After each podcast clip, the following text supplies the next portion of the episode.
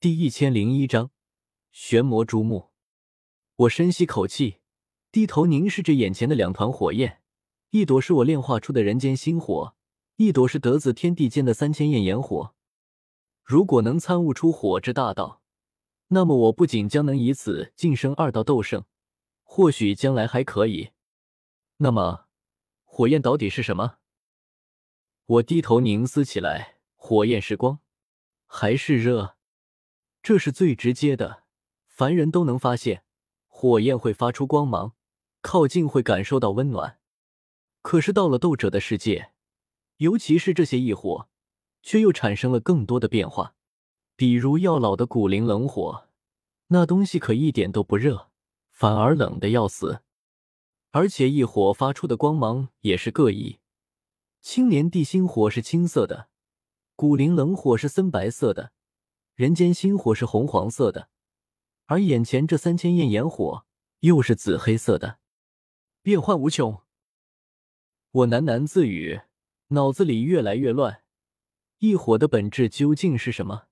如此多的异火，各种各样的奇效，到底是什么？想来想去，竟是想不明白，脑子里乱糟糟一片，始终想不出什么来。该死！我脸色变了变，最终还是暂时放弃了这个想法。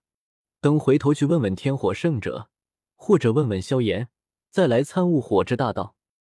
毕竟我不是火属性斗者，比不得那些从斗者修为开始就接触火焰的斗者，没法一跃而起，直接就开始参悟火之大道。何况现在紫妍的伤势要紧，心烦意乱间。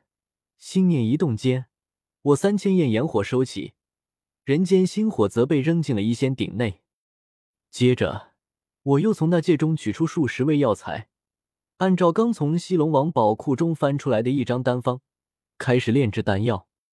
为了确保成功率，我并没有选择太高难度的丹药，只选择了一种七品八色丹药。以我如今的修为境界，成功率肯定极高。不过七品丹药炼制起来实在太过繁琐，哪怕我修为比两层楼还高，也炼制了十多天时间。伴随着我收起人间星火，一仙鼎内三枚黄色的丹药正滴溜溜乱转着，个个光滑圆润，上有八道奇异丹纹，更有浓郁的药香扑鼻而来。嘶！一次承担三枚七品八色丹药，斗圣强者。竟恐怖如斯！我被自己的实力给震撼到了，这才出关。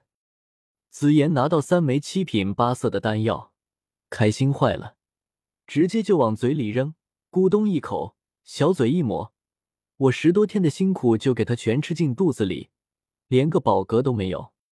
五，太少了。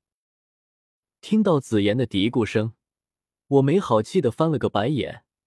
别看紫妍人形一直没有变换，还是只小萝莉，可实际上她的本体绝对超过二十丈长，比起寻常的八阶魔兽体型还要庞大。这么大的体型，一口下去真能吃掉一座小山。这得多少丹药才能填饱他那张看似樱桃的小嘴？紫妍，如今龙岛的事情结束，我也要回中州了。我叹了口气，伤感道。我在中州还有一个大爱盟，还有许多事情要忙。只是魂殿凶狠，也不知道下次我们再见面会是什么时候。可恶，那个魂殿还在和你作对。紫妍和我相处过很长一段时间，非常清楚我和魂殿之间的恩怨。此刻听得咬牙切齿，想着我炼制的丹药那么好吃，更加恼怒。纳兰叶。我和你一起去中州打爆魂殿。”紫妍气冲冲的说道。可下一刻，几道声音同时响起：“万万不可！陛下，您的身体要紧。”“是啊，三大龙王还没有受首，逃亡在外。要是龙岛没有您坐镇，恐怕又会生出许多变故。”“陛下，请以我族为重。”竹离等几位东龙岛长老在一旁劝说道，愁眉苦脸，声音哀切。紫妍听得不耐烦，小脸皱成了苦瓜，可却没有任何办法。毕竟他们几人说的都是事实。他如今身体还很虚弱，远远不是吃三枚七品八色丹药能迅速弥补的。而逃走的三大龙王也是一个很大的隐患。同时，三大龙岛刚刚收复，为了稳定人心，他这位龙皇陛下也必须存在。方方面面，似乎偌大的龙岛已经离不开紫妍这个小丫头。紫妍恼怒的跺了跺脚，喊道：“纳兰叶帮了我们这么大的忙，我去帮回他都不行吗？难道我们太古虚龙就是这么对待朋友的？”啊，这……竹离等几位长老愣了下，迟疑道：“陛下，帮助纳兰道友自然是应该的，可也不用您亲自去。我们可以，可以。不如就让玄魔、朱木两位长老随我同去，如何？”这时，我忽然哈哈大笑起来，接过了话头。东龙岛压根就没几个斗圣，估计也不会想陪我去中州。龙岛才是他们在意的地方。这种情况下，倒是玄魔、朱木两人都是从三大龙岛刚投入东龙岛的，地位相对较低，对东龙岛也没什么归属感。拉他们两个去的话，东龙岛应该不会有什么意见。至于他们本身的意见，两条败犬，能有什么意见？竹离颇为震惊。纳兰道友，这他们两个，你带他们两个去，要是出了什么事情，这该如何是好？玄魔、朱木两人，在竹离看来都是不值得信任的人，可偏偏这两人实力又极强，随便一个实力都不在他之下，不好轻易打杀，只能留着。可是我带他们两个去中州，路上就不怕他们两个忽然暗算我，或者直接跑了？我淡淡一笑，伸手做剑指，比划了一个挥剑斩落的姿势。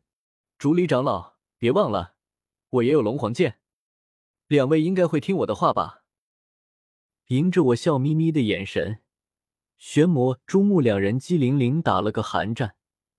传承自历代龙皇的秘法龙皇剑。他们已经在紫妍手中看过，威力究竟有多大？三大龙王也是随便斩杀，屠龙如屠鸡。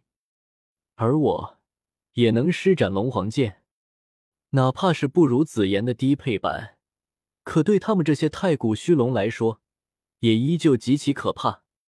玄魔、朱木两人相视一眼，齐声说道：“我等已经归顺龙皇，只需陛下一声令下，我等赴汤蹈火。”在所不辞。